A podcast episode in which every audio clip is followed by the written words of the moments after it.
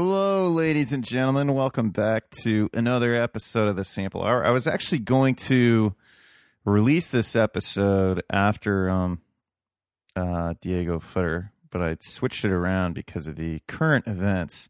So I have Diego's episode coming out on Thursday, um, so look forward to that. But uh, this episode I did with a good buddy of mine um, who's actually a listener of the show, and I actually tell you how I meet him in the show, so I'm not going to spoil that now. But uh, this is a little bit different than small scale farming, and this is more to do with politics. I haven't done shows on politics for a while, but with the just all this fake news bullshit and everything else like that that's been coming out, I kind of wanted to talk about it. And uh, we recorded this right after like Pizzagate came out, like the information about Pizzagate and now it's just been a whole slew of stuff. Now it appears that the CIA is saying that the FBI helped Russia rig the election, and then the FBI is doing all these investigations saying that no, we investigated this, this isn't it. Now, as a freedom loving libertarian uh, slash anarchist, whatever, I just like to call myself contrarian these days, thanks to the uh, tutelage and uh, friendship of Greg Burns, and I, I've decided to embrace just more the fact of being a contrarian. Um, so with that, uh, you know, I I don't really like any of the organizations, but if you guys haven't read Confessions of an Economic Hitman, I highly recommend you read it. In that book, um, uh, this gentleman John Perkins, he he's actually written two books. One's The Secret History of the American Empire. That's a sequel to Confessions of an Economic Hitman. Um, they're both great books, so eh, I'd I'd recommend either renting them for the library if you have an Audible. If you're an Audible user, I recommend you listen to them. Uh, but basically, he talks about, and if you Google him, you can find speeches. He's he's a little bit of a of a hippie these days, but he's still a cool guy. Um, he talks a lot about what he did, and he was basically an economic hitman. So basically, he'll he goes through the it, but in the book, he he basically talks about how the CIA, which it's it's kind of common knowledge now, the CIA has created coups amongst multiple governments. Um, so I don't trust the CIA at all. I trust them less than the FBI. I don't really know what's going on. It's out of my control.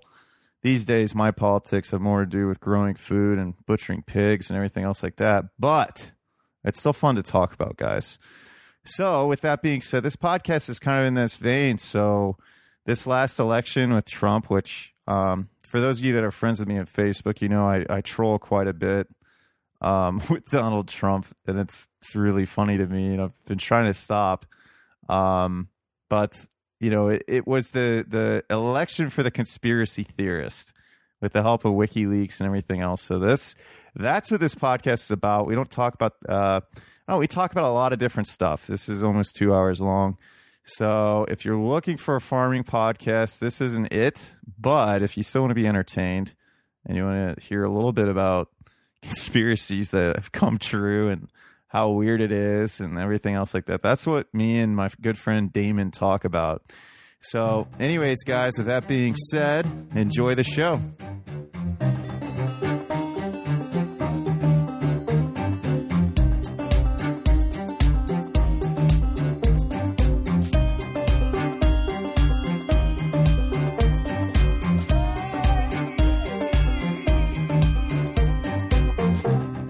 I'm not a beer or cider person, and they're actually both uh, quite nice, which is a home run compared to my normal experience. Yeah, I you know uh, Michael Jordan, the bee whisperer, he he put that uh, item out here. He's, he's not the same Michael Jordan, you know. He uh, he came. Uh, I had him come out, and he like he he makes all of his own mead from his own honey and everything, and that was one of the recipes. So before I made just cider, just winging it, and uh, it was okay. And he kind of explained to me, well, if you use recipes, they usually taste better. And I was like, well, that makes sense. So that's that's what we did. But I mean, we're we're drinking the uh, the bottles right here. Yeah, bring that up. So we just went out to Old School and had some good smoked wings. But this is the Mutant Killer Manhattan Project, or the Mutant Killer Zombie Manhattan Project thingy. We had some of this out at uh, um, Hogtoberfest. Michael Jordan and uh, my brothers, my buddy Scott, and all of us shared it. So you don't know who these people are, Damon, but my listeners do. So, but uh, yeah, so welcome to another episode of the Sample Hour. This is going back old school, man. I used to uh, just have on, um, I don't know, I used to have kind of a variety. Now I'm more focused on uh, small scale farming, but tell you what, I don't think you guys mind this. Damon is a would you would you consider yourself an anarchist as well? More so, how would you? Um, the term anarchist has violent connotations, The but voluntarist. but um, well, I'm not familiar with that term, but yeah, I do consider myself an anarchist. Although, I mean, I mean, I'm very libertarian, um, to the point of anarchism. Yeah. Uh, but I don't. I mean, obviously, I don't advocate for violence. No, we don't either. We just understand Yeah. that we're for with not having rulers. Yeah. Um, I, I do advocate for a much smaller government uh, within human society.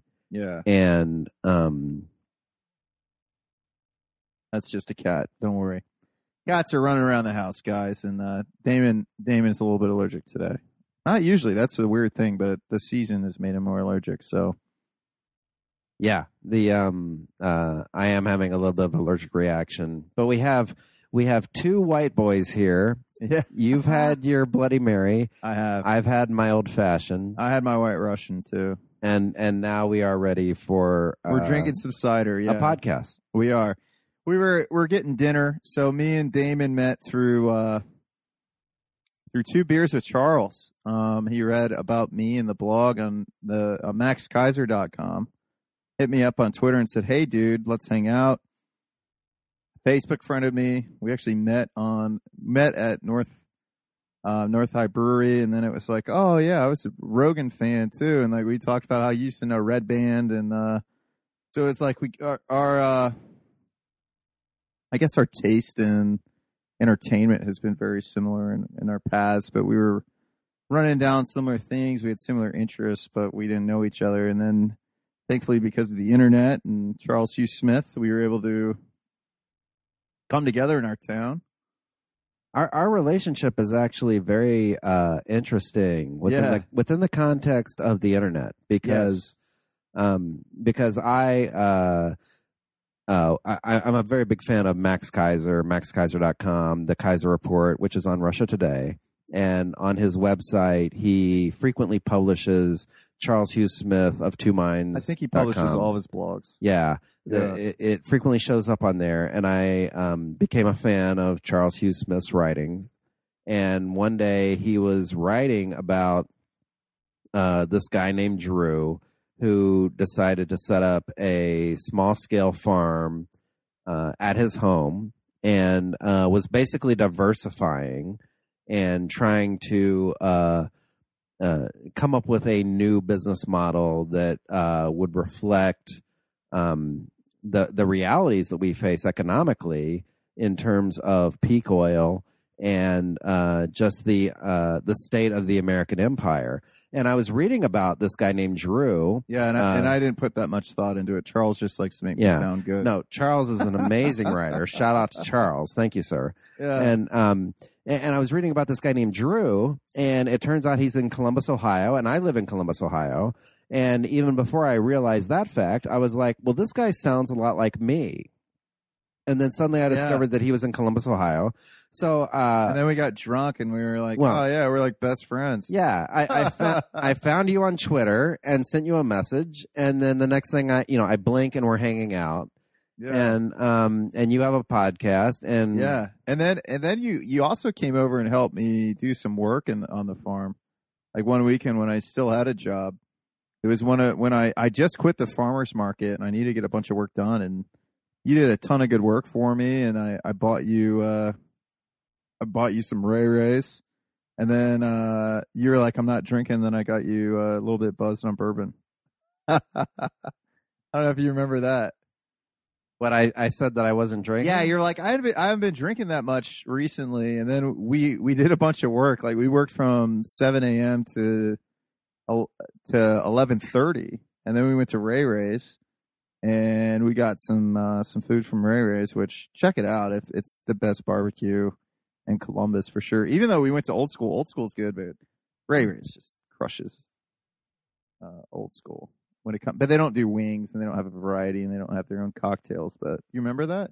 Oh, absolutely. Yeah. Um, yeah. So for those of you that don't know, um, within the uh, in Columbus, Ohio, on the Ohio State University campus, there's the Old North area, which uh, is directly north of campus, and it and it sort of merges into the Clintonville community. Yeah, and then you go uh, east, and, and then there's Linden, and that's where I am. Yeah, yeah, and um, uh, and so uh, the the merging of various neighborhoods and the continuing decentralization that we're seeing uh, economically across America, but but very especially within Columbus. Uh, you and I uh, went to a bar basically on on weekend evenings. It's a bar, and on Sunday at noon when we went there, it was just a place to get food from uh, a trailer or a truck, which is Ray Ray's Barbecue, and it's fabulous.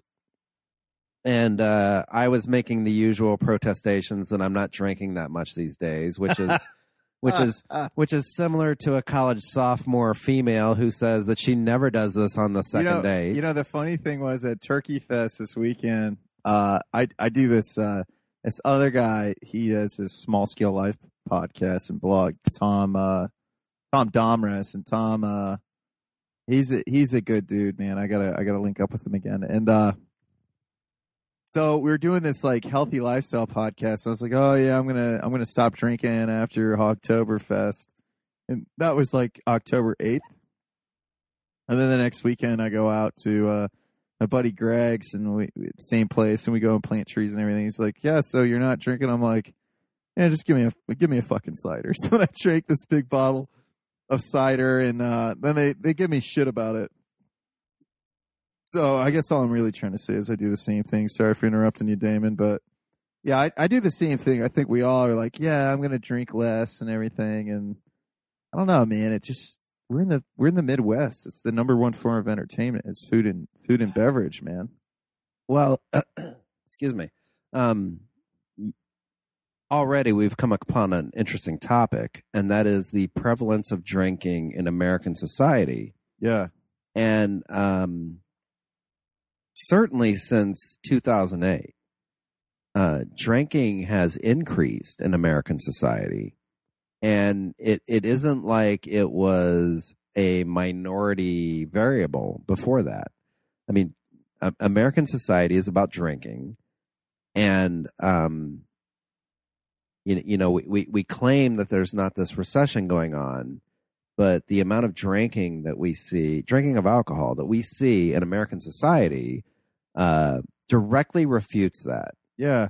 I man, but I also think it, it kind of is, especially for the Midwest, and this is something I, I talk to Charles about a lot. Is that it's the new backbone? I think of the economy is is is anywhere across the U- U.S. You're not going to have factories, but you're going to have microbreweries or or different artisan hubs. Like I was just in Florida, man, and and there's this cool spot. It was a microbrewery called like Crooked Cork out of Winter Garden.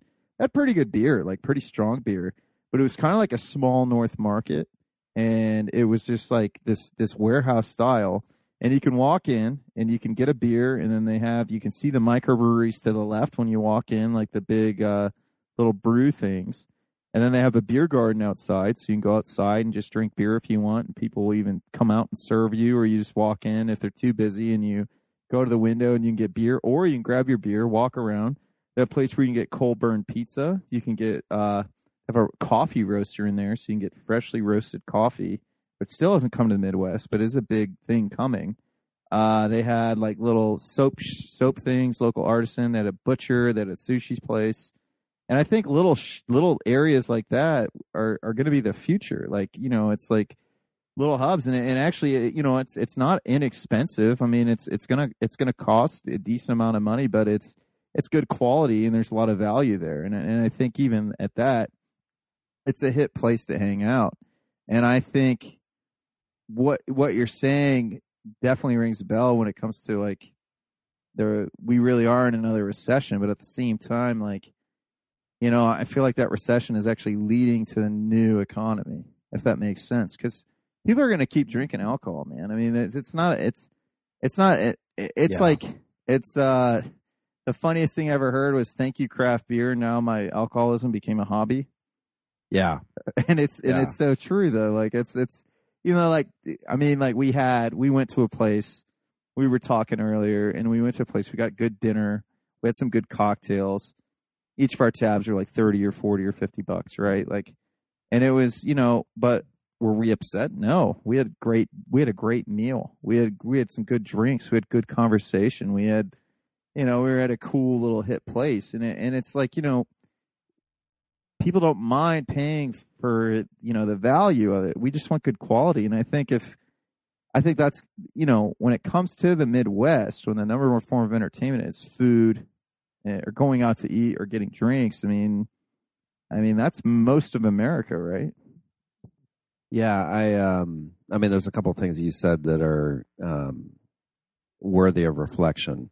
Uh number 1, uh when you look at the human condition, uh people are homo sapiens are able to adapt to a a very large number of variables and people are willing to put up with all sorts of um, uh, people are willing to put up with all sorts of things in their life that they don't want to put up with.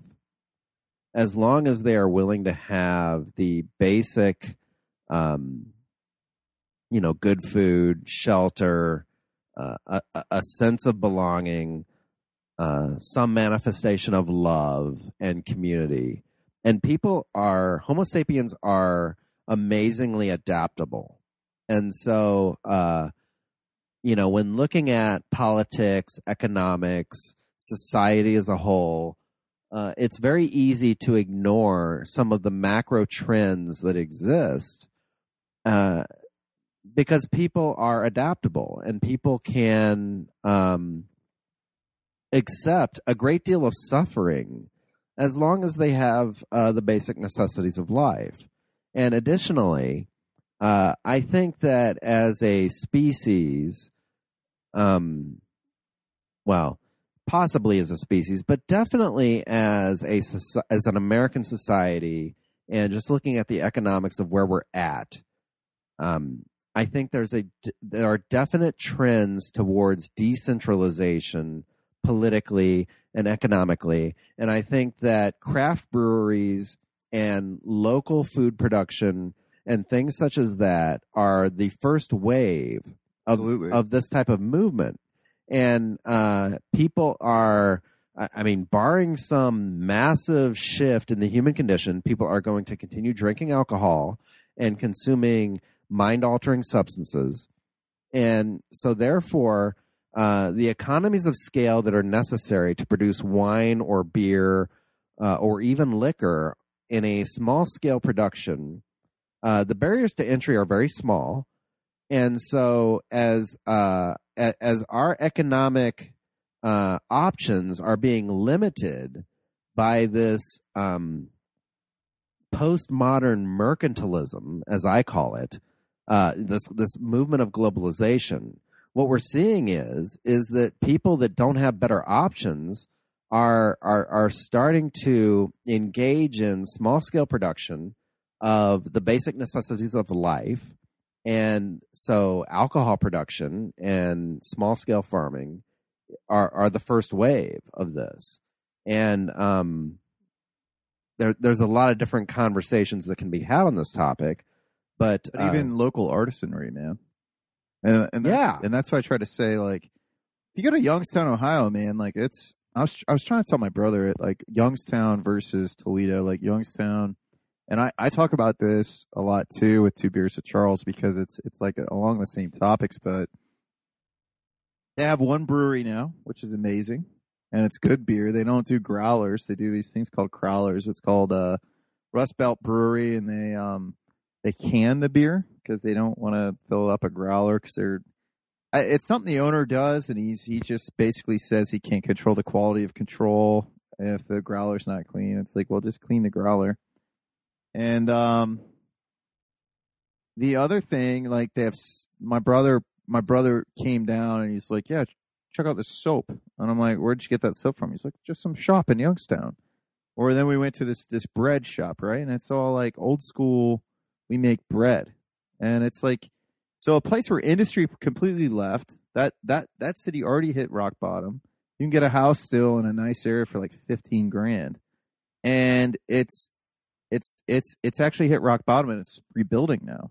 I mean, the population I think's gone down. Like it's it's five times smaller than what it was at its peak, or probably even more than that. I mean, Youngstown used to be a booming area.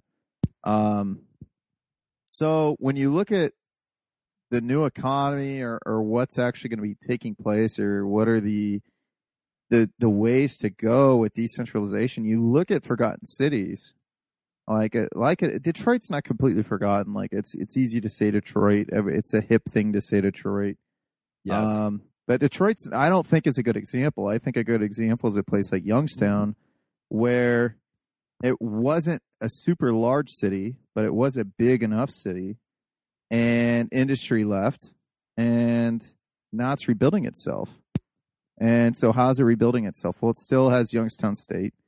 My stepdad works there because my stepdad's job is convert every single degree to online degrees. So he actually left Columbus because Skillsoft, uh, Mitt Romney's company, bought his company and laid everybody off. And he got, you know, a job at the university, and the university's actually growing now. They have like the university, and it is interesting because as a guy that doesn't really like secondary education, or would tell, which we both agree on is a joke. Universities are actually good for city economies, though. That's the weird thing. Like you look at Columbus, yeah. how many how many schools we have. So, but at the same time, you know, it's not that they don't they're useless. It's just they need to be more functional. Like right now, they're not really functional. But Youngstown State is a place where it is functional in a sense because most of their students now are most they're trying to convert it. Some a lot of the income that's coming in is going to be through the internet. So, but then they're still there. They still have a presence. You know what I mean? So, um, I don't know, man. I, I kind of wandered off there. Maybe the alcohol Well, started kicking in. No, you um no, you said a couple things that were very interesting. Uh most I assert that most people when you're talking about the basic necessities of life, like food, soap, um, shelter, most people don't have any real strong preferences about the source of that as long as they have that. unless they kind of feel a good quality of it, then I feel like it changes that for a lot Right. of people. Right. Well, well, well. That's another. That's another interesting point. I, I mean, you go to the grocery store, and the tomatoes come from Brazil, and the the pineapple comes from Hawaii or Venezuela, or you know, I don't even know where. But uh, but people have, as a consumer, people have no emotional attachment to any of it. Like like oh, these tomatoes are from Brazil. Like I got to have my Brazilian tomatoes right? It, it doesn't matter where the tomato comes from. It doesn't matter where the soap comes from. It doesn't matter where the alcohol comes from. Uh, as long as it's good, people are enrolled and people will pay good money. So, speaking in terms of economics, the only question is is is does my consumerism of this product support my local community or not? Yeah, Right? absolutely. um and and and so um the already we're talking about peak oil like you know oil has for the last you know 50 70 years oil as an energy source has uh been basically cost free absolutely. uh, and, and this has promoted globalism on a massive scale. And um, whether or not you believe that we are entering peak oil or whatever your opinion is upon uh, microeconomics and also macro macroeconomics, we are looking at a shift that has been going on for whatever reason uh, that people are beginning to focus more on local production. Yeah, and it, and it makes the most sense though. In reality, I mean, it, it's like you know, it's weird because people like make fun of me and they're like, like hipsters, uh, hipsters say that, uh, you know, local, eat local, blah blah blah. It's like this hipster thing, but it's like you know, hipsters are economic driving factors, and it's and it's uh, it's like goofy because we were we were uh, I was joking around this weekend like my my buddies. Are you all right? Yes. Um, no, I got a little choked up at what you were saying. I don't know how much of it got in the recording. Um, No, you turned it I- off right away, but it was. I funny. think people people don't even think about what you're talking about right now. yeah, People don't think about, oh, these tomatoes came from Brazil. Maybe I don't want to buy them.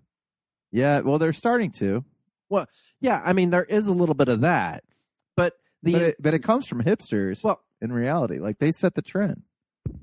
That entire movement has basically been taken over by the uber capitalist forces that exist within our society. Yeah, I mean, I mean, the entire green movement has basically been taken. Uh, anytime there's any type of transformative conversation going on yeah, about who we are as a people yeah, and what products we buy and where those products come from and how they're produced and how that might impact the globe that we live within. yeah, Anytime that conversation begins, it immediately gets taken over yeah, by the forces of uh, global corporatism and capitalism, quote unquote capitalism. yeah, Uh, it, it, that that language and those words, the way we define them, are immediately taken over, and and so so the entire green movement, for example, It's a fucking joke. the entire green, yeah, it's a joke. Uh, green green movement, as as uh, James Howard Kunstler likes to say, saying that my product is green is just another way of saying buy my product. Absolutely, yeah, and and uh, it that happens with everything, though. I mean, and that's why you have to have new terms like organic. All right, so the joke is right. So one of my affiliates is the guy I get my pork from. One of my best friends, Greg, and Greg Burns is out of. He's like a, a part time farmer. Like he does it part time. He can't. He raises pigs ethically, and like you know, we like to say, you know, beyond organic craft forest raised cicada finished All we like it's a joke because we add more more like marketing terms onto it but the Right. funny thing is you have to Right. because like everyone's about well pastured pork but it's like okay well if you raise pigs there's only two breeds of pigs that aren't going to tear up your pasture if you raise them on pasture and, Right. and it's like a kune kune an american um, guinea hog and and so these pigs like I, I feel good i paid premium dollar but actually i got you know half a hog and it was a big ass hog. And i'm i'm super happy. I got the best tasting bacon i ever had the best taste tasting ground pork we just smoked the ribs. And that's the weird thing too is like when you eat when you buy half a hog and you're used to smoking a bunch of ribs or eating a bunch of ribs and you're like oh well i only get one set of ribs. Interesting. Every time I order ribs, let's say I get four racks of ribs, that's two hogs. Where's the rest of that meat going? It makes you think about a lot of shit, right? When you have, oh, I have a whole freezer filled with half a pig, and I got a lot of meat, and this is a pig that was over 400 pounds when it was when it was killed, and so the whole the whole point is is like you know there's this really good documentary American Meat, and I had uh, this guy Graham Meriwether, he did it, and I've had him on the podcast, and um, he does a great job of showing the difference between regular factory raised meat versus organic meat, which is still factory raised meat. And then it shows Joel Salatin, which is like, you know, the way meat's supposed to be raised. But then you say, well, it's beyond organic. Oh, what do you mean? Well, it's raised in the forest. It's, you know, finished on acorns. I mean, it's eats, you know, this, this pig gets to be a pig. I mean, I went in there, I had this pig nudging at my feet, rubbing on my legs, giving it I was giving it belly rubs. And then we went to Oktoberfest, and I see this pig. You know, my my buddy Greg reads the Wendell Berry poem, takes a swig of moonshine, goes in. It's like a ritual, right? There's all of us there. It's a it's a it's a community ritual event, right? So Greg goes in. He looks at this pig, and and out of the you know five other times I've been in the pig pen with Greg, or like the pig paddock that he had in the forest in the woods. You know, it was this black pig, and be like, "This is my buddy." He always comes in when I'm in there. Like he always rubs my legs. I give him belly rubs, right? So Greg's going in, and he's looking for the best shot because you want to shoot in the head with like a 22, and then so it, you knock Right. it out, right? And then you, and that's when you cut its throat. And so, sure enough, it's Greg's buddy that comes up to him, and it's like, man, this is really fucking heavy. Like this is a heavy thing. Like it, I know Greg loves this pig. I I love this pig. Like I've rubbed given it belly rubs, but you know what? That's that's a relationship you should have. That's a relationship you should cultivate with your food. It's it's not going to a fucking store and saying, "Well, this is a good deal. I get ground pork for this," which I've done.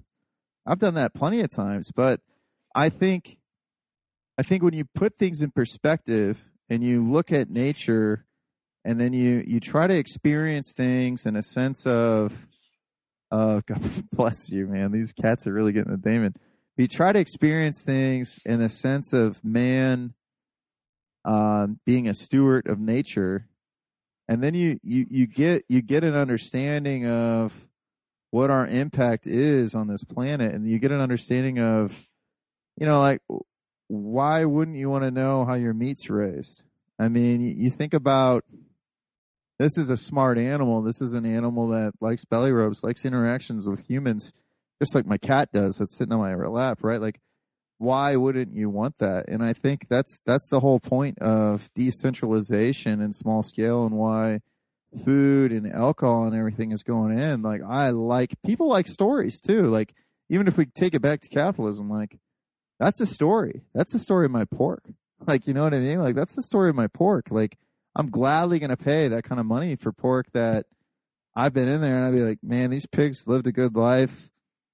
You know, some of these pigs were, you know, they would squeal because they didn't want belly rubs because they just wanted to go and lay and burrow and be a pig. And they're like, fuck you humans, get out of here. I want to do my thing.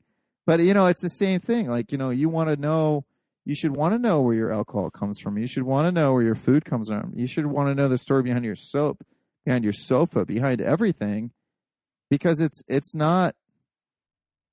I think that's that's the the connectivity of a decentralized economy versus a global economy. If that makes sense. I don't know if I'm just drunk and rambling. Well, well, uh, no, no. Once again, even in your semi-drunken state, you are you are saying things that are very provocative. Um, one of the side effects of the global economy is that we have no relationship to the products that we buy on an ethical or personal level. You know, we um, we buy these products like take a cell phone. There are rare earth mineral excuse me. There are rare earth minerals that go into the production of the technologies that we that we consume, like t- televisions and cell phones and computers. And those rare earth minerals come from Africa. And the primary means of production of those rare earth minerals is child slave labor in Africa. And specifically in the Congo with Yeah. coltan.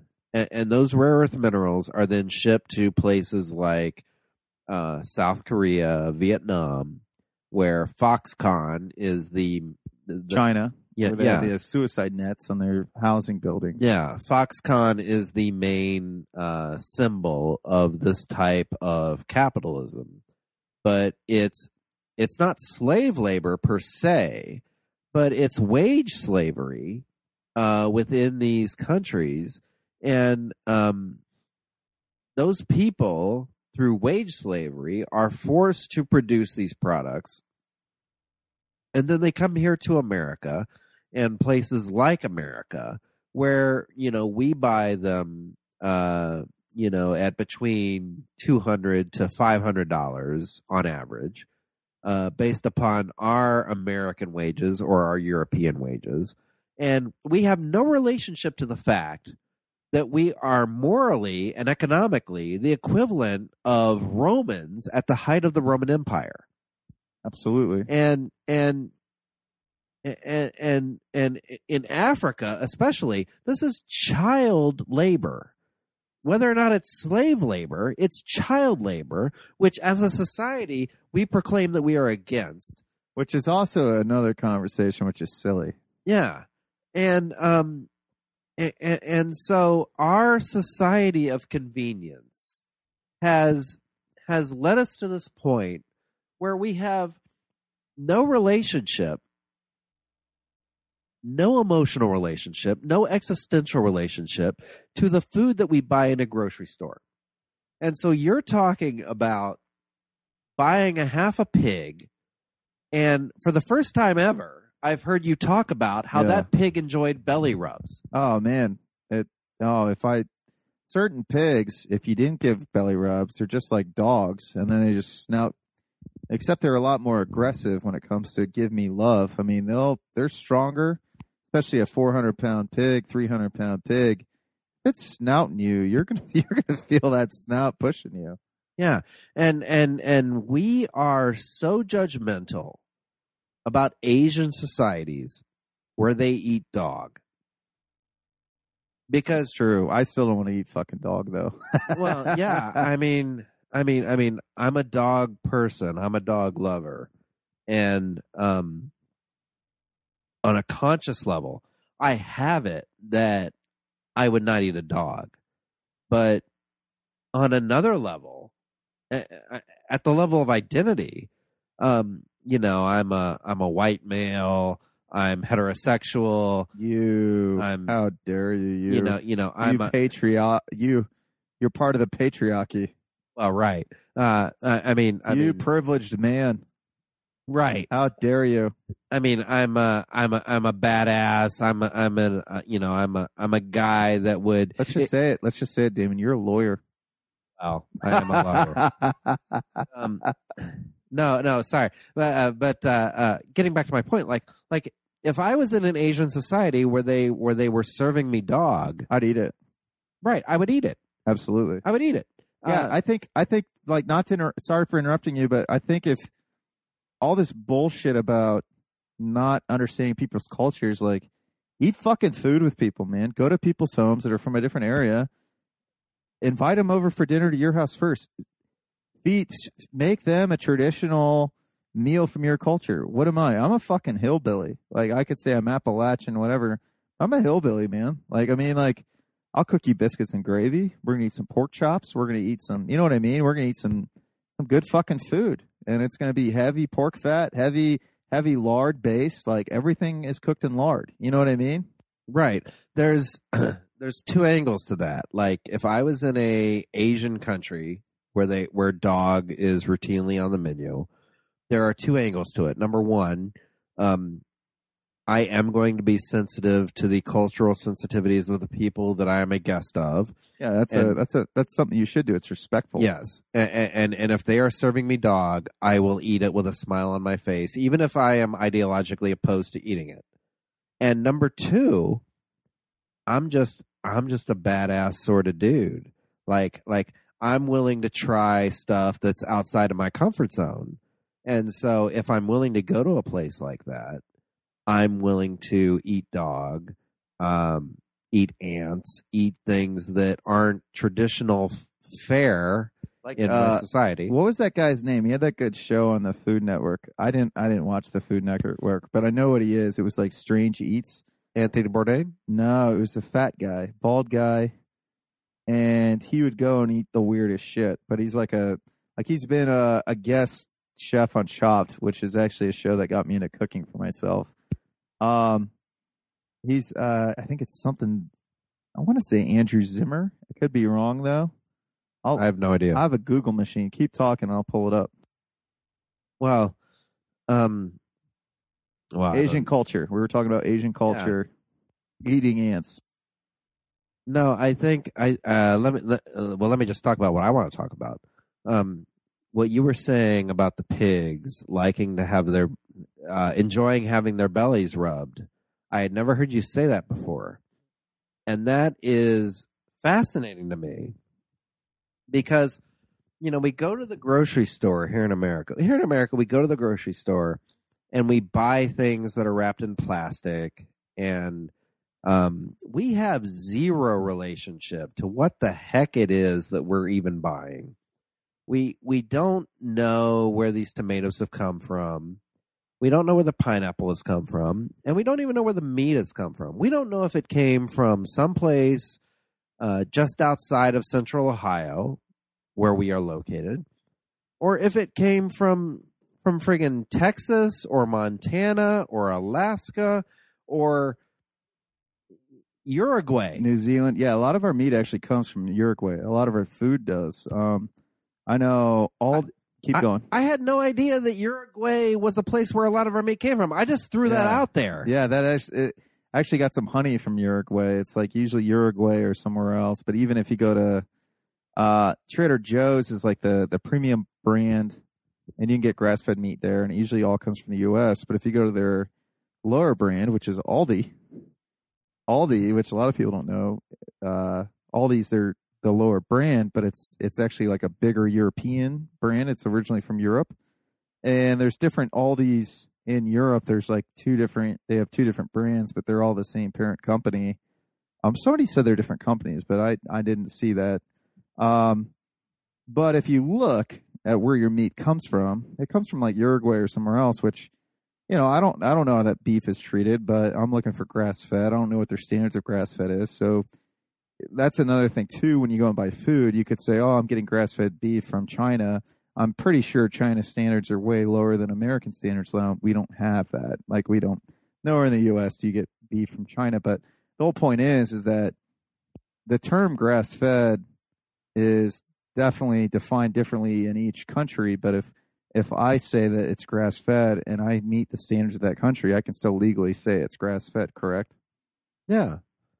And for for over a decade now, Walmart has been marketing themselves to us that their products are made in America. And we all know that it is a lie. But but we still go there as a people. We uh, as a people at least, we're going there We do, and buying their products and that's And- that's an interesting thing too. Sorry, and we going. know that it is a lie and and we are willing to accept the lie because we are a society of convenience yes, we are. we we have it I- i mean i mean like tonight i've ha- i've tasted a mead which was produced by you and also we have this local uh, mead or cider or whatever Yeah. it is um that uh, From Michigan, you know it's being marketed as local. It's from another state. Um and we have it that somehow on an existential level we're doing something morally good. Yes, uh but meanwhile the other 99.5% of products that we purchase i mean i mean you're a single white male. I'm a single white male. We have no children. We have no girlfriends. No, so clearly, uh, ninety nine point five percent of the products that we po- w- that we purchase, you and I, we have no emotional or existential relationship to what the heck it is that we're buying and where it came from. correct. But but as soon as we buy a local quote unquote cider that's produced in Michigan, we we we jump on this fact that somehow we're good Americans or good Ohioans or good Columbus residents. Um, We're good people. on an existential level, we moralize this purchase, and um, and, and listen, you're a good person. Like I know you, you're a good person. I know myself, and at the level of my ego, I have it that I am a good person. I think you're a good dude. Otherwise, I wouldn't hang out with you. Thank you, thank you. You wouldn't be Uh, on um, this podcast. I mean, me. I mean, dude, you are you are uh, you are a local farmer. yeah, I try to be. You are you are definitely going outside of the box in terms of contemporaneous economics, and I've never even heard of that term. That's pretty smart from Well, you, Damon. I mean, I mean, I'm just talking about the Yeah, yeah. No, I know what you're saying. yeah, and and, and um, I mean, I'm certainly a person that attempts to be a thought leader. I attempt to think outside of the box. I um I I pay a price for it too. well, true. Uh, uh, but but also there's a certain level of convenience to both of our existential inquiries that we're going on because because we don't have a wife and kids. No, we don't. And I think if you have a wife and kids, so that that changes everything. I mean, which goes back to Walmart, right? So on average, Walmart saves the average American family like two thousand dollars a year, right? And everybody is like, everybody has their beef with Walmart, but everybody goes to Walmart and buys something. Like that's the thing. Like, well, there's some product we all go to Walmart and we're like, it, and it might not be all the time, but it's like, you know what? I know I can go to Walmart there. There's a Walmart there. I'm just to go there and buy this. I'm to buy this hat. I'm to buy this shirt. I'm to buy these jeans. I'm to buy this, these, this pair of running shoes, these socks, this underwear. You know what I mean?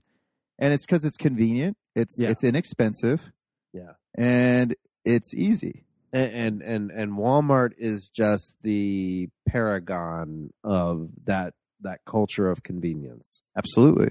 Um Now Amazon is stealing it. well right, that's the thing. Yeah. I mean I mean we have at a societal level we have been reduced to nothing more than consumers. Yeah. And and even the internet everything on the internet now there is no business model on the internet that doesn't involve marketing Marketing's everything. and and there is and the entire internet itself and the products that are given to us to engage with the internet assume that we are consumers and not creators Yeah. not creators of value because Netflix and eBay and Amazon and CNN.com What do they all have in common? and all of it they're they're assuming that that that that we are just plugging into a matrix where we are given shit yeah. and we're not producing stuff to contribute Yeah. and so anyone who is using the internet to attempt to make money uh, immediately gets pigeonholed into a model where they are just attempting to bring people to themselves in a marketing perspective. But um, just like we we're saying, I mean, you know, the internet with the internet, um, but it, it still goes back to like this culture of convenience, and it still goes back to why is why is Amazon, why is eBay, why is anything you get online, why do you do it? Because it's convenient. I mean, like, I we have shit stacked up on my tarp that I haven't put out yet because I haven't redone my beds. I haven't really finished, you know, the the farm plot in the backyard for the season. When I do, I'm going to put that tarp there. So what is it now? It's a the box. It's right in front of you. That's it right there. The box filled with the tarp, and um, but it, it you know, it's it's convenient for me. It's easy for me to do Amazon. It's Prime Now makes it even. Have you used Prime Now yet?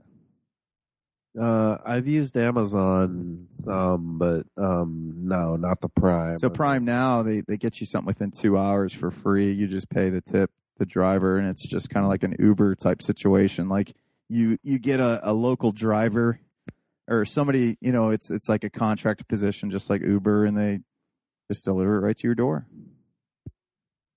That's absolutely unreal to think about. Yeah, and and it um it- it's always marvelous to me how much third you know third world countries traditionally as we call a third world country they strive to be like us yeah, american society and um we're the most unhappiest bastards you've ever come across yeah. It's interesting, right? and and, Well, and why why is that though? but additionally but additionally i mean before we even answer that question Yeah, Additionally, we're going further down the convenience rabbit hole all the time right, with your Amazon Prime now, where right.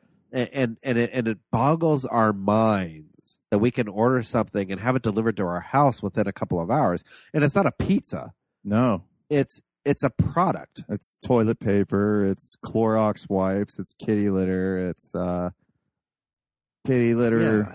attachments like this right here, which Yeah. is for my automatic litter box, which I also got on Prime now. And and and at a societal level even people who aren't trained in economics have this sense on a certain level, emotionally or existentially or whatever it is. They have this sense that we've sort of reached the end. We've reached the the the the, the peak of the business cycle where the business is at, at its most mature level and there's no more growth to be achieved. And then there's sort of this uh, decline into post climactic um, irrelevance, for lack of a better word.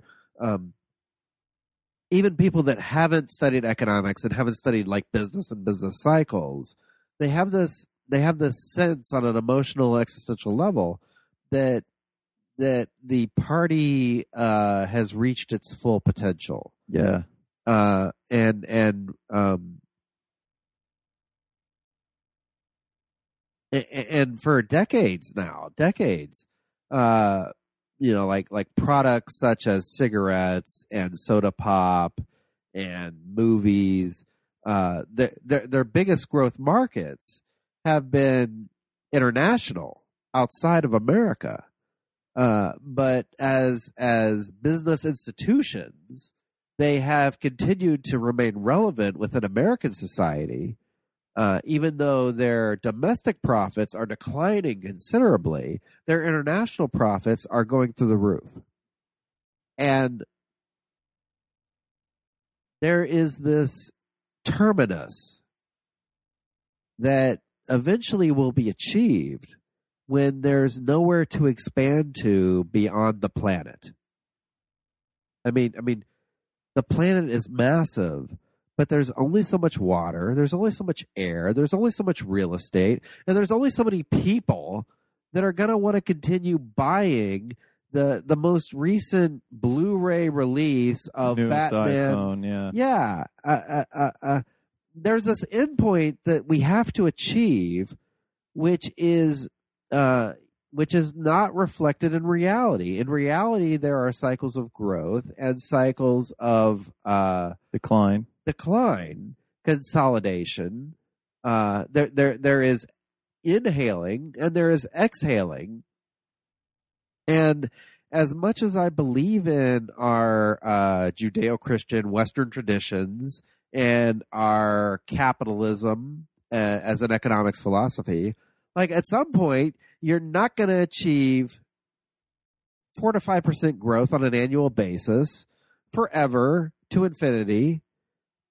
And and and we as uh well, I mean, my undergraduate degree is in economics, and we've reduced econ. I mean, economics is a science, Yeah. but but we've reduced it to witchcraft. Yeah, I mean, and also too, I mean, something that we've been talking about the whole time is inexpensive energy, and and how much in this witchcraft of economics do people not talk about the cost of energy? Yeah, I mean, Yeah. and that's that's like the that's a humongous driving factor. Um. So, and I, and with that being said, do you want to do you want to kind of segue? We're we're close to an hour here. We've been talking a lot. We had these ideas when we were eating some delicious smoked wings and having some cocktails. We We, were- wanted to talk about. We were originally going to talk about the election. we were going to talk about the election. We So should we talk about there the yet. election? Let's talk about the Um, election. Yeah, sure. What, what, I mean, whatever you want to talk about. It's the sample hour. Sample me. Let's sample it. Yeah. So you and I both, um, neither of us were particular Trump fans, but the idea of Donald Trump being president was very provo- provocative. It was, uh, at first I, I bought into, I had, I had Jeffrey Tucker on the podcast, who I really respect and think he's a su- super smart guy. He's from, uh, uh, Fee. Are you familiar with Fee? Like Fee.org, F E E. And uh, Jeffrey, you know, he, I heard him on this podcast talking about how the dangers of Trump. And it actually made a lot of sense. Like he's not beholden to anybody. So he could be a person who is going to do the right thing, or he could be a person that's going to do an even scarier thing. And there was this, this sense of unknown about Trump. And then as the election started winding down, and it was like, I actually, I uh, my friend Rob Kaiser, he got me hooked on "Can't Stump the Trump." The the YouTube video series. I have seen those. You showed me. I. I know, and, and they're so funny. And I was like, yeah, fuck it, let's see Trump win. I'm going to root for Trump. I, I didn't vote. I uh I vote for nobody because nobody uh nobody never keeps his promises, you know, or always keeps his promises. Nobody, nobody uh always you know does what he says he's going to do and everything else. So I vote for nobody. Jesus. So, anyways, but we we talked about it, right? We were talking about Scott Adams. We were both reading his blog. I remember when we were working in my in my backyard on the micro farm. We were talking a lot about Trump and and like Scott Adams and um the the realities that Scott Adams started talking about towards the end, towards the election, that this this election isn't just going to change what you think about politics; it's going to change what you you think about reality you and I both bet money on Trump. Like we both bet on Trump, and I even, I even said to uh, you know my my good buddy Greg Burns first time on the podcast. I'm like, yeah, I think Trump's going to win because he's the most entertaining. The most entertaining president has won every year. And afterward, he was like, "Man, do you really think it's going to be Trump?" He's like, "You know, I just think it's going to be Hillary. Like, I think it's you know, same same old." And then towards the end, he said, "You know, I kind of hope it's Trump."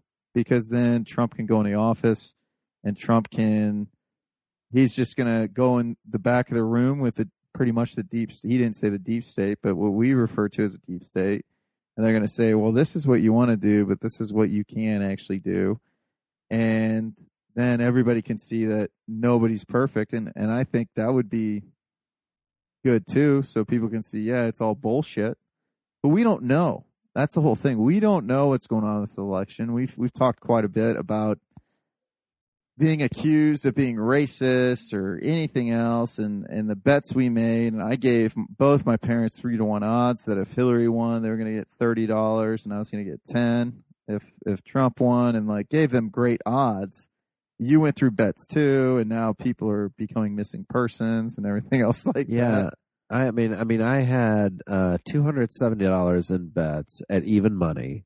Uh, so it was like you know my twenty dollars on Trump to their twenty dollars on Hillary, and if you look at the betting sites, um, they were It's four to one in the UK Yeah. ones, and it was ten to one in Vegas. yeah, and then like you know within the twenty four to forty eight hours before election day, the New York Times said that it was a ninety percent uh, odds that Hillary would win the election, and and, and I, I mean I mean the only person I've heard to give to make more ludicrous bets than the even money bets that I made is you. Yeah. You, you actually gave your parents odds on a bet where they should have been giving you odds. Exactly. And then they actually called me afterward and said, you know, you were right. And I'm like, I'm not going to act like I'm actually happy about being right. I just, that's what I thought was going to happen. I mean, I, I didn't even vote.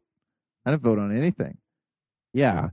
And um, I mean, I voted for Trump. And, I would actually argue with uh, one of the very first things you said about the election. Um, the moment that Donald Trump announced that he was running, I was very excited by his candidacy. And um, Well, because it's provocative. You, you uh, right. And um, And something too about the pollsters. Everyone was talking about the pollsters. Nobody was talking about Trump's Twitter analytics. What kind of penetration? How many people were looking at his Twitter feed? Which is crazy. He's the first president elect to do this. The the Huffington Post immediately made an editorial announcement that they were not going to discuss his candidacy within the politics section of their site. They they they were relegating him to the entertainment section. Um, the Huffington Post got it wrong, Absolutely. dead wrong, Absolutely. and um, And they're still trying to paint him as this crazy new Hitler. Yeah, and um uh how many people link to the Huffington Post? And the Huffington Post has proven their irrelevance.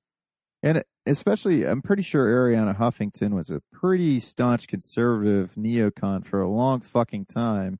And then she created the Huffington Post and became this uber left liberal, which even the weirder thing is this, like, you know, I, I, I, I was talking to you earlier.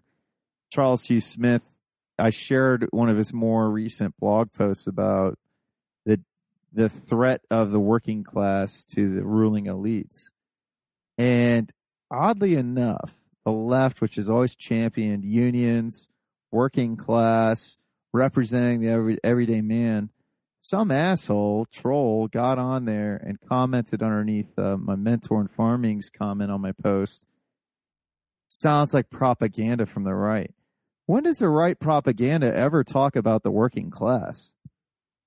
The WikiLeaks releases of the Podesta emails show that there are emails from Arianna Huffington to the Clinton campaign within or, or uh, well it, it it's either the Clinton campaign or the Clinton Foundation where Arianna Huffington is discussing with them how she should not be named to the Clinton Foundation board of directors so that she can use the Huffington Post as a mouthpiece to mirror perfectly the message that the Clintons are wanting released publicly and and and, and there will be the avoidance of this appearance of a conflict of interest because she hasn't been named to the Clinton Foundation board of directors.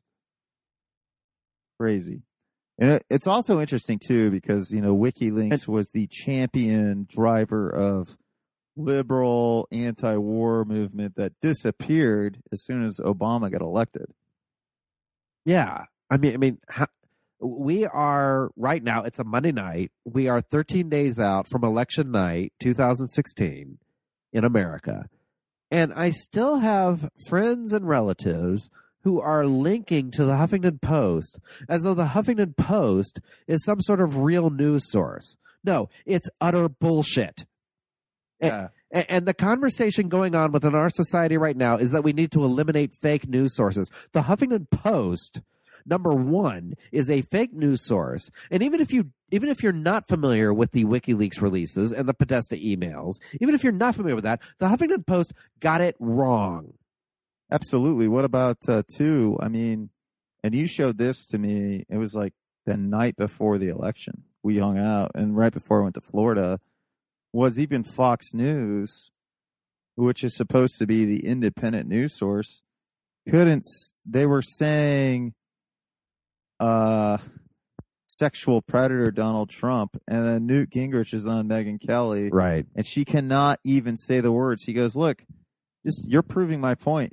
All I need you to do is say Bill Clinton's a sexual predator," and she wouldn't say it.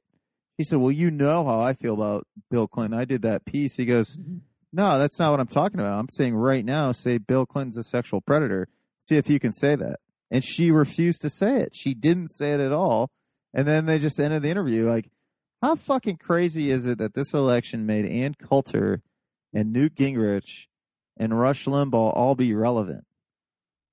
Yeah. I mean, the whole fucking Yeah. conversation for like the past 15, 20 years has turned upside down. This truly has been the election of our lifetimes.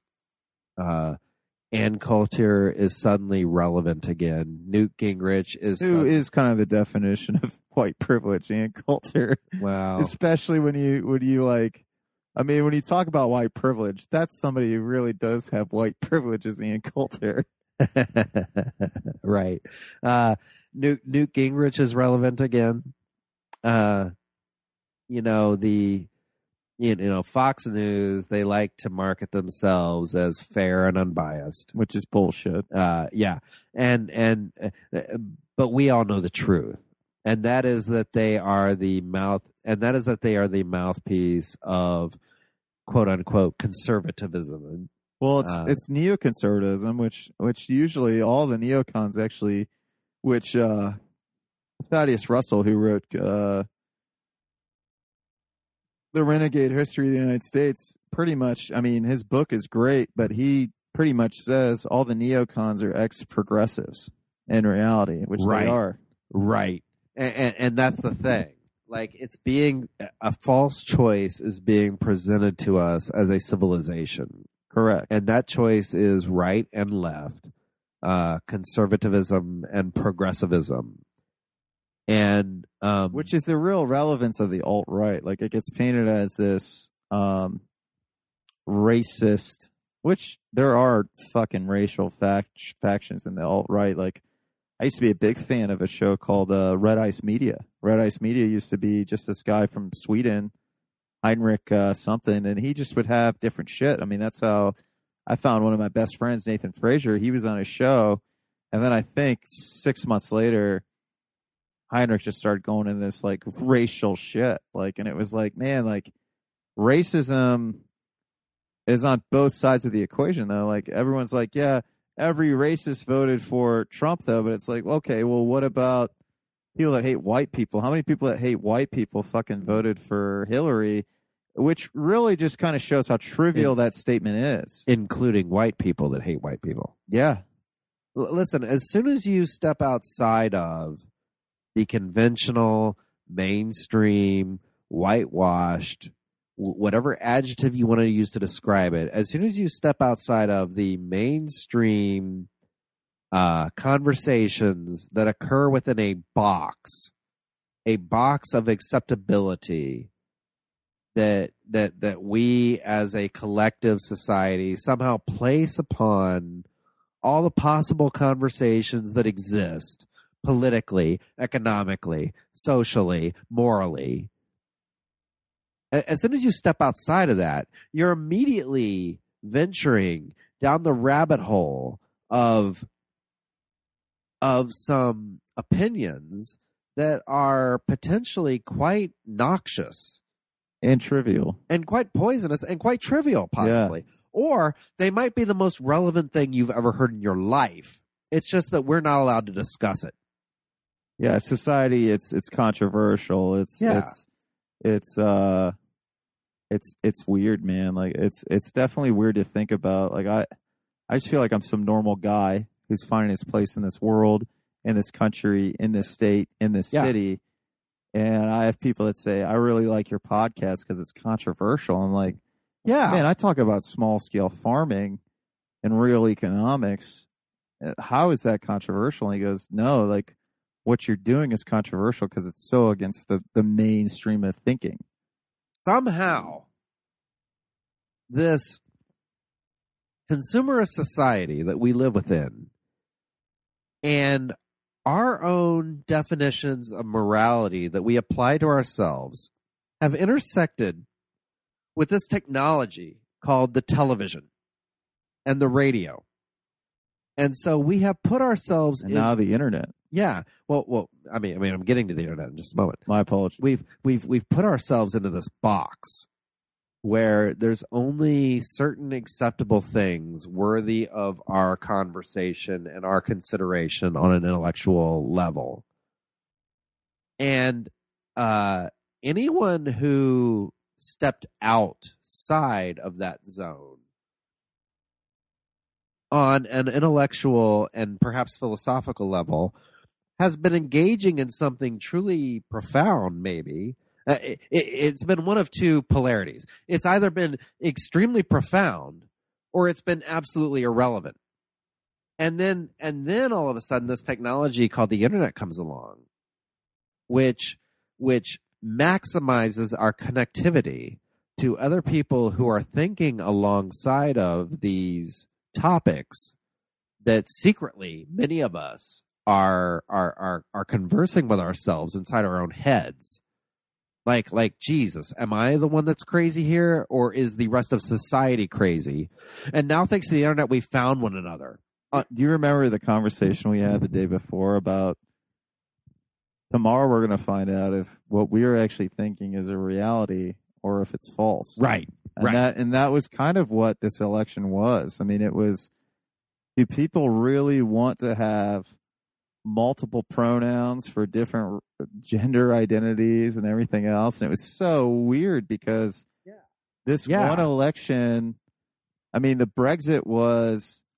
Uh, Gavin McInnes said it best. Like, a lot of people don't like Gavin McInnes, but he said it best. It's like you know, this election was like the the reset button on a piece of electronics, right? You take the little pin, you stick it in, and you hit reset. And that's kind of what the selection did, because not only is now the Republican Party totally resetting, because everyone hated Trump, and he won flying colors by a landslide in the Republican Party, right? And now everyone's like, what are the Republicans going to do when Trump loses? But now it's like, well, what are the Democrats going to do? Yeah. They they rigged an election against the guy that actually represented their values, which was Bernie Sanders, who had he was like the liberal Ron Paul in a lot of senses, and they rigged an election against him, and then they still lost. And it's like, so what are they going to do now? Who's gonna Who's gonna pick up the reins? Like I was reading something like Joe Biden is now going to be go to the DNC, and it's like Joe Biden is interesting. Like, you really think that's going to fix your issue?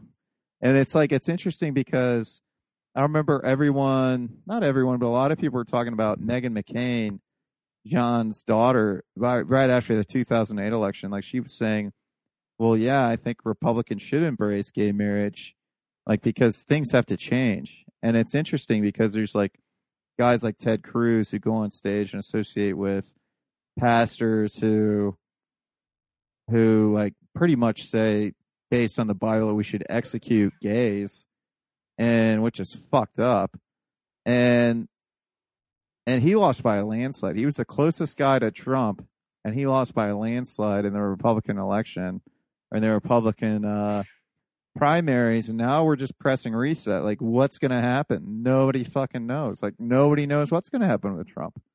Nobody knows. And i think that's what scares people. And it another interesting thing is scott adams said it best when he was talking about when he made the prediction that trump was going to win by a landslide. I even witnessed it. I was in michigan camping and this is totally anecdotal but it w- it proved his point like this guy he thought i was super cool because i was you know i'm all about rights and gun rights and everything because you know I'm like a libertarian anarchist type guy. And you know he's in the Michigan militia, which I remember the Michigan militia was pretty anti-Bush too. Like I remember my uncle was like a member. And my uncle, I love him. Rest rest in peace. Um, but seriously, like he he taught me a lot about being a man and why you know he was like a he was a badass dude, but he was always a guy that greeted you with a smile and a big fucking hug that would take your breath away because he'd squeeze you so hard, right? And so, but what Scott Adams said was that Trump supporters at the beginning, you'd ask them, what's Trump going to do? And they'd be like, look, when Trump hits office, this is what I would do. And that was always like their thing, right? A lot of the like mainstream Trump supporters, they'd tell you what they would do yeah. and it was kind of like his his persuasion factor. Like you, nobody knew what he was going to do, but they would tell you what he was going to do. But then there was the opposite thing, right? The people that didn't support Trump, they would tell you what he was going to do was going to be the worst fucking thing ever. Oh, he's Yeah. going to round people up in camps. He's going to be the next Hitler and all this shit. And Yeah. And we don't know. I mean, we don't know, but from what I've seen, that's not what he's talking about. That's not what he's going to do. I mean, it's it's you know, it's fascinating, man. Well, once again, you have uh, um, you've touched on multiple topics that are fascinating, and I've lost three of them. But but but let me say this to summarize what you're talking about. Uh, obviously, the people want change. In 2008, they voted for change with Obama. They, They, didn't get it. well, yeah, uh, uh, we're getting there. Uh, uh, yeah, they voted for change, and they were uh, excited to vote for uh, a black man uh, as president and have the first African American president, and they were excited for this. And and and look at that moment in time. I think people were uh, exhausted by the war on terror. The war on drugs. Yeah, they, uh, yeah. I mean, I mean, they were they were. Uh, you didn't hear a lot of people verbalizing this necessarily, but I think people were starting to get tired of the war on drugs, the war on poverty, um, and uh, the success of the Bush presidency, the W. Bush presidency, was definitely due to a reaction to 9 11 Yeah. and um but after basically 8 years of that people were kind of tired of the war on terror and uh they they definitely had some desire for change and then obama comes into office immediately gets the nobel peace prize everybody's Everybody's feeling great about how we voted for this. I nearly voted for Obama. Yeah. I nearly voted for Obama because he promised to clo- close Guantanamo Bay. Yeah, he promised a lot of things. He- And, and his rhetoric was very different than what he was writing at the time. and, and then over eight years, he basically fulfills zero of his campaign promises, except for he eventually gave us Obamacare, which, um, Which actually, though, like out of all fairness to Obama, like he wanted it to be what it was because he wanted to create a situation where it was so fucked up that somebody would have to fix healthcare. That's part of Obamacare.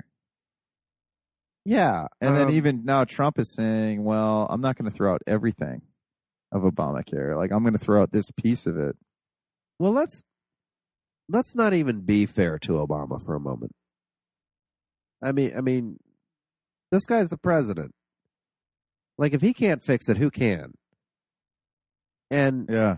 and, and um, well, getting back to my point. Let, us just about get back that. to my Yeah, point. keep going. No, um, the people want to change, and then we see by the end of the Obama presidency, we basically see that the entire thing was a continuation of Bush policies. No Wall Street executive goes to jail. Extensions of the Patriot Act. Yeah. No Wall Street executive goes to jail. The the secret wars and drone wars conducted in third world countries are magnified under Obama. He promised us the most transparent administration in American history and then did not deliver upon that. And um went after many whistleblowers. Uh you know, Bradley Manning, Chelsea Manning is is still in prison. Uh, Edward Snowden, um, through the machinations of the American government, wound up in Russia and was basically forced to stay there by American intervention. And um, Russia, uh, during the negotiations to turn Edward Snowden over to the Americans, Russia said, "Look, promise us that you won't torture him." And our American government refused to give that guarantee. And so Russia wouldn't turn him over. Like like our American government was the bad guy in that in that conversation.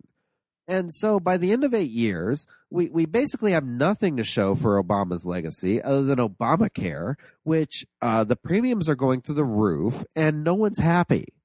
Even Bill Clinton said this system's messed up. Yes.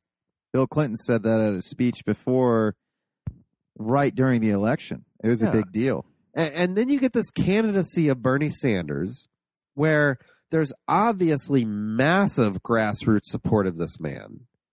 Uh, I mean, personally, I I went around to all my Democratic friends and said, "Hey, do the right thing. I'll vote for Bernie. Make sure he gets the nomination." And then they didn't. No, no, they definitely didn't. I, I was surprised that uh, my parents weren't behind Bernie. Yeah, My parents, my parents thought that Obama was doing great work, and I'm like, what is he doing differently than Bush? exactly. And um, The, the liberal anti-war people were gone. They disappeared. They fell off the face of the earth, which they're going to rear their head again probably as soon as Trump gets elected. well, they did. Yeah, They did. I mean, I mean that's. I mean, the last two weeks have been hellish for me as a Trump supporter. Um, but the one, the one silver lining that that I said starting the Thursday morning after the Tuesday night election was, I said to my buddy who was also a Trump supporter, I said, you know what, we're getting a lot of hate right now, and everyone is pissed off at us. But on another level, it's so nice to have all these Democrats back yeah. because for because now for, they give a shit again. yeah, they give a shit again. For eight years, they've given Obama a pass on everything. Yeah. I mean, I mean, I mean, he's been screwing American society over. Yeah, how how the fuck can you create a healthcare plan that penalizes poor people for not wanting to pay the fucking expensive premiums of Obamacare because Yeah. they can't afford it? But oh, guess what? You're not going to get as much money in taxes, and you're going to face a penalty if you don't get health insurance through Obamacare. Yeah, and and and and so this this candidacy of Bernie Sanders, obviously, the people want change.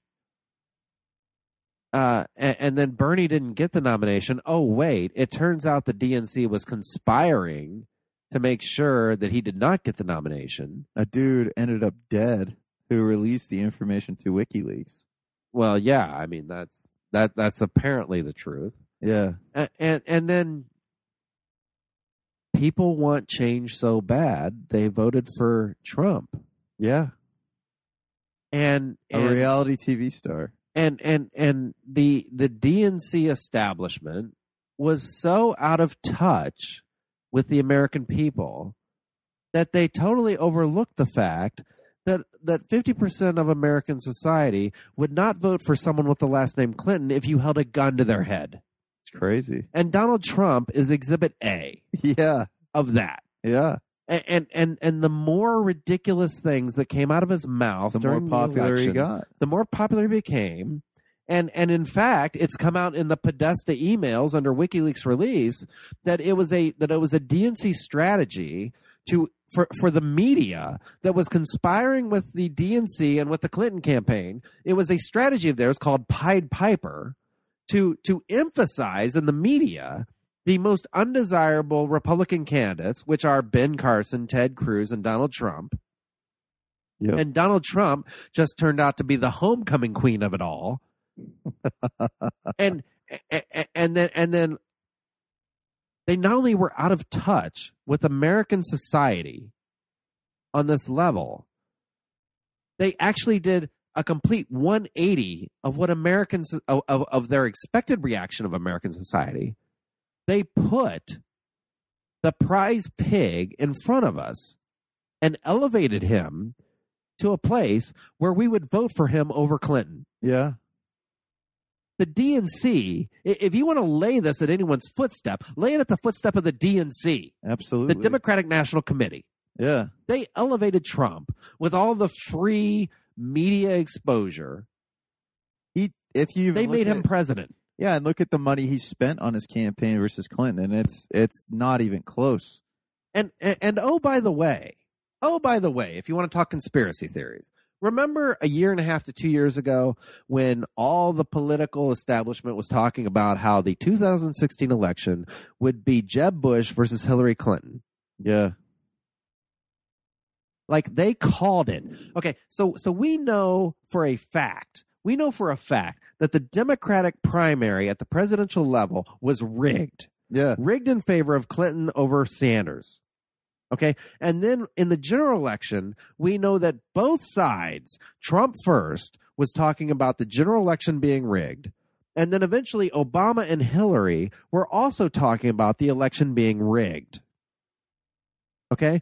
Think about that for a moment. This is the United States of America, and all parties involved in the general election are talking about it being rigged. Is this not banana republic level politics? Definitely is. Okay. On top of that, we know the Democratic primary was rigged. Okay. Let me let me take you back to the Republican primary. Who has said that the Republican primary wasn't rigged? No one has said that. Yeah. How do we know that it wasn't rigged? And oh, all of a sudden, this fly in the ointment named Donald J. Trump comes along and upsets the apple cart completely. Yeah. Well, How do we not know that? Because because a year and a half to two years ago, the, the the mainstream media was talking about how it would be Jeb Bush versus Clinton.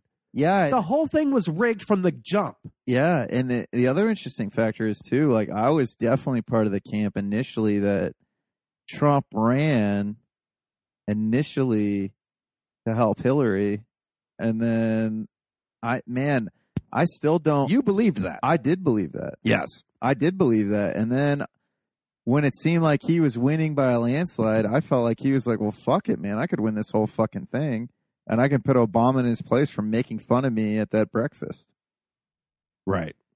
It's so fucking Right. crazy, dude. Right. And, and and and that was a believable theory Yeah. because the Clintons came to Donald Trump's wedding with Melania. And he gave money to Hillary Clinton to run. yeah.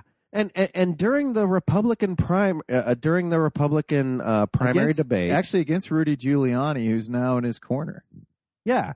During the Republican primary debates, that was one of the first questions that was thrown at Donald Trump. Was was you've contributed to all these Democrats, you've identified as a Democrat for all these years.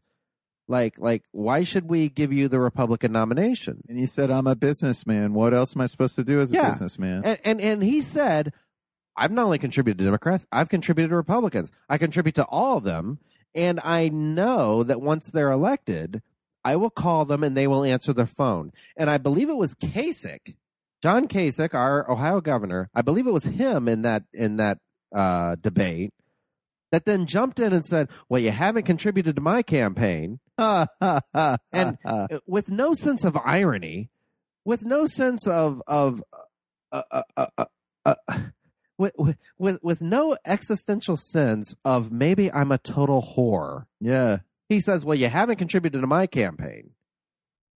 Totally missing the point that Donald Trump is saying Yeah. that these are nothing more than puppets that I buy and sell. Yeah, it was weird. It, then it was like, oh, the puppet masters aren't against puppets.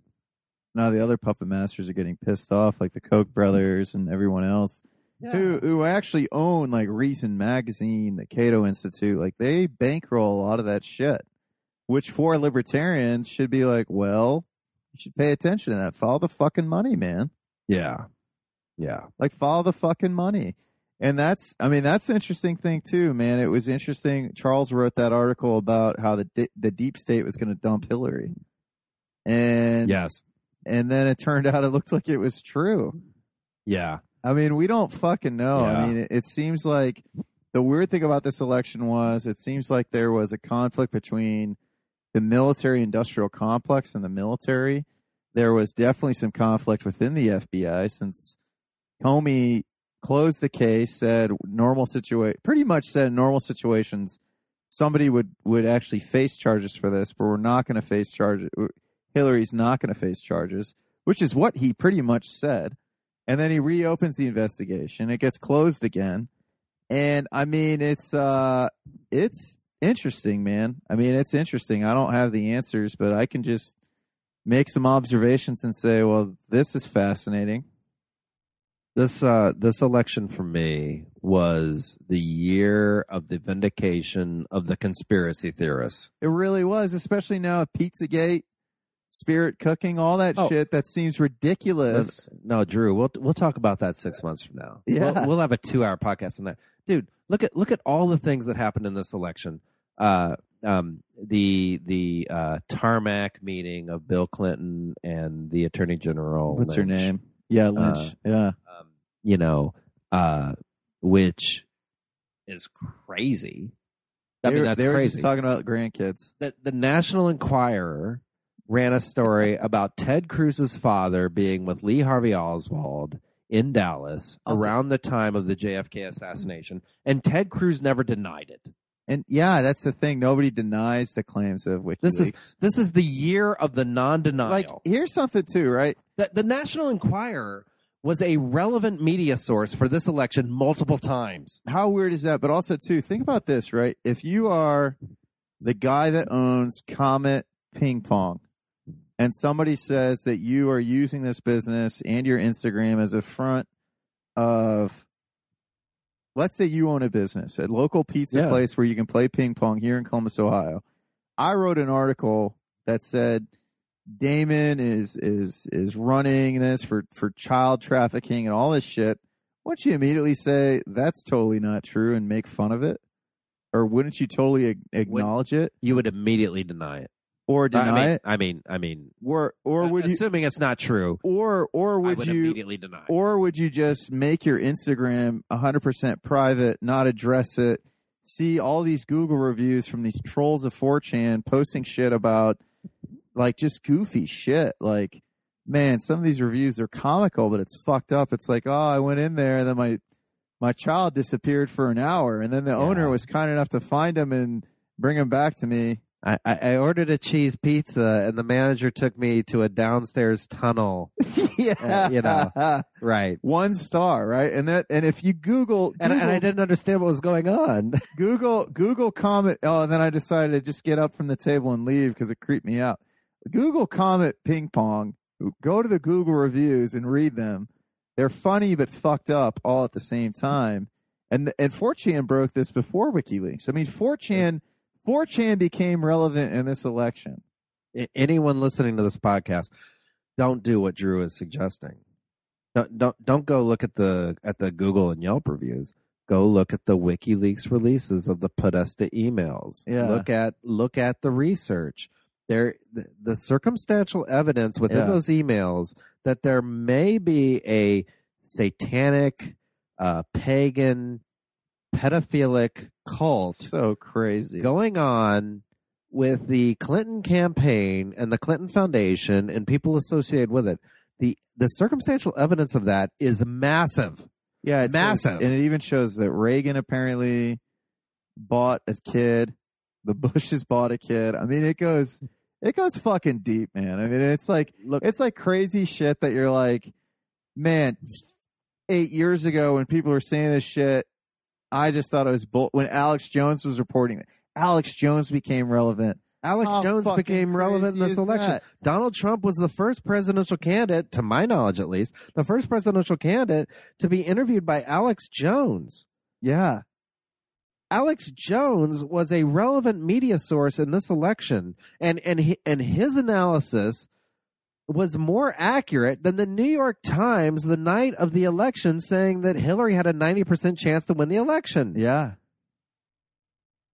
Like, it's, it's so fucking this is the year of the revenge of the conspiracy theorists. Yeah, and also too simulation theory.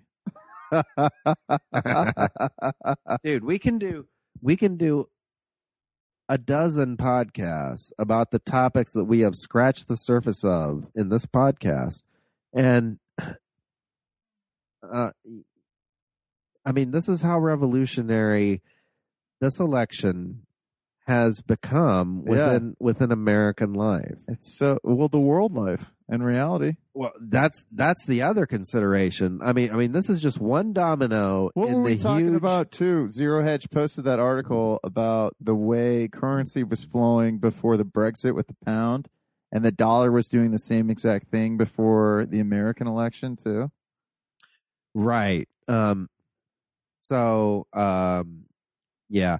So so Brexit and the Trump election both defied pollster predictions beforehand. And they both had the same And- equal reaction of "We need a recall, we Yeah. need a revote, we need to do this," and it's like yeah. it's it's just mind boggling, man. And I don't, I don't I don't really know what's gonna happen, but Well, well I mean I mean that's just one layer of the onion that you Yeah. just said. Uh, uh, the the one that you were alluding to a moment ago is that uh the economic indicators uh, within the various markets, the stock markets, the bond markets, the currency markets, were all mirroring uh, uh, before the American election. They were mirroring the Brexit. uh, the the the uh, the European and British markets before the Brexit election uh, in June, I believe it was. yeah. So, um, It, yeah, might, it was the end of June because I remember, I remember my mastermind group. We took the night off for the Brexit. It was like, let's Fourth of July weekend. I'm going camping. Can we take this weekend off? We're like, well, we're not going to do it for the Fourth of July, but we're going to do it for the Brexit. Like, we're going to celebrate the weekend of the Brexit. But yeah, it was the end of June. Yeah. Um yeah, we we uh we are witnessing something that is culturally and politically and economically revolutionary uh worldwide in uh in, in the various economies and in the various uh, theaters of culture and politics and, and economy, uh, we are witnessing a transition away from globalization to more to nationalization, localization. Uh, we are witnessing a reversal of trends that have been going on for 20 years. well, well, I was getting ready to say as many as six centuries Yeah.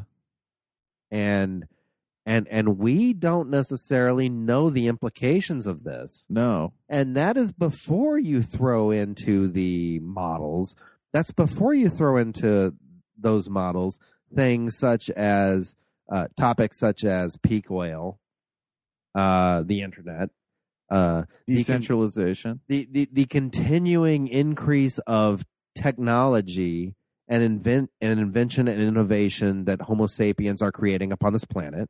Yeah. Uh, we haven't we haven't even touched on um, ecosystems and the natural order of the planet. Uh, and and we are witnessing uh, species uh, die off at massive rates. Uh, like like like the future is massively unpredictable Yeah. on a planetary scale.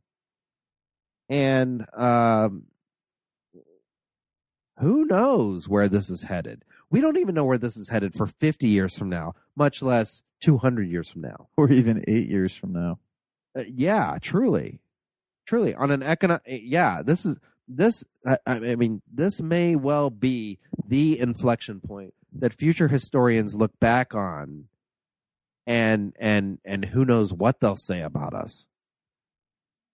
It's interesting, regardless. Um. the, Chi- the the Chinese have a saying, "May you live in interesting times," Yeah. and here we are. Yeah. And uh, these topics are uh, something that people such as you and I ponder on incessantly. Uh, because you know, if for for some reason on an existential level, this gives us more juice than actually trying to go out and have a great dating life, uh, or have a great family life. yeah. and um uh and and and that's just when we're sober i mean once once you get a few drinks in us then we really start pontificating Yeah. uh and and, god bless the internet that we have this technology to publish this stuff for whoever the heck cares enough to to, To listen, listen or converse about it. Uh, uh, but but but these are i assert that these are worthy considerations of all of us Yeah. uh, because um, we, all of us individually,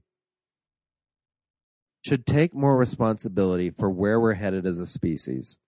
Where you're headed as an individual, even.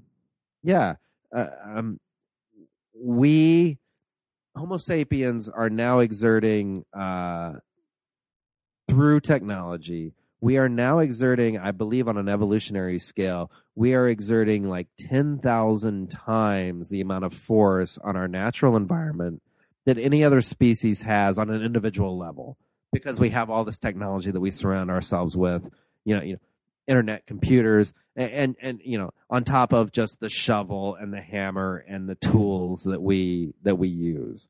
Absolutely. And so, and so our relationship to the planet, um, is worthy of us to consider who are we really? What is the point of this human experience? What is the point of our lives? And is there anything that, uh, to whatever extent we have created our own doom, is there anything we can do to stop it? And and to whatever extent we are capable and responsible for our own deification, for our own transformation to the next level of the evolution of life itself, on a personal level, how can we be responsible for furthering that yeah. and making that happen? Absolutely. and and and so it is upon all of us um all of us in this postmodern western tradition democratic capitalist societies that we inhabit we we all have a certain we we all have a certain responsibility to uh to consider these questions at this extreme level Yeah. and and and and on whatever moral or existential level you engage in these questions um do you know take action Yeah. do something to further uh whatever the picture is that you see Absolutely. Well, with that being said, you want to wrap it up and talk about uh, what you're doing now as a professional? or do you want to hold off that for another podcast? Oh, let's let's save that for later. All right. I Let's save think that for later. I think with that, that's a good way to wrap it up. Um, let's give a shout out to uh, my affiliates. Damon, what do you say? So uh, yes. go to uh, click on the link in the show notes. Go to Nature's Image Farm. Everything's pretty much sold out. Um, I just helped butcher the rest of the turkeys. There's nothing for sale. All the pork, all the turkeys, all sold out. Chickens, nothing's really for sale. However, if you want to get Bocking 4 and 14 of Comfrey, um, Comfrey's good stuff, by the way. It's like good for natural healing and everything, Damon. Um, you can you can either email nature's image farm at gmail.com or send a Facebook link or a Facebook message. When you click on the link in the show notes, it'll take you straight to the Facebook page. It can be the picture. It's also at the right of the screen on the website. You'll see the Nature's Image Farm logo. If you click on that, it will take you there. Also, go to newfarmsupply.com. My good buddy Nat Grant Schultz usually has tree starts, tree stock. Uh, he's got a lot of stuff right now. He just uh, it's it's the off season. He doesn't have a lot of stuff there. He does have some tree grafting tools and some some other cool shit. So check out newfarmsupply.com. Use code word sample and save twenty percent. And you can also get free shipping. There you go. Uh, also, if you want to join the crazy small scale farmer movement, a great way if you want to learn how to small scale farm and make money at it, uh, click on the link for profitable urban farming. There's two links. The first one is the first image. If you click on that, save $100 off the course. So that's a pretty good deal. You get it just strictly through the sample hour. Um, also, if you just want to sign up for the payment plan, which is what I did, click on the link in the show notes. Damon, if people want to get in touch with you or if people want to ask you a question, pick your brain about other stuff, what's the best way for people to get a hold of you? Uh, my personal email, Damon Bingman at gmail.com. How do you spell Bingman? Uh, uh, it's D A M O N, Bingman, B as in boy, I N G M A N, uh, Bingman, B as in boy, I N G M A N at gmail.com. Damon Bingman at gmail.com. And uh, Are you accepting Facebook friend requests if people want to Facebook friend you? uh, to hell with Facebook? Uh, I am accepting Facebook requests, but uh, I'm done with Facebook. What about Twitter? Uh, Twitter, it's at Damon Bingman. Um, I am still on Twitter at least until they ban my account. Until you get banned for being uh, Uh, deplorable. Yeah, and then um, What about uh, Instagram? Are you on Instagram? no, Not yet. no, no, Maybe. no, no. You can take pictures of financial markets and say, blah, blah, blah, blah, blah. Damon Um, Bingman. You know, I'm uh, social media is an interesting topic. We'll talk about another time. I'm I'm very much uh, at peak social media, and I'm backing off.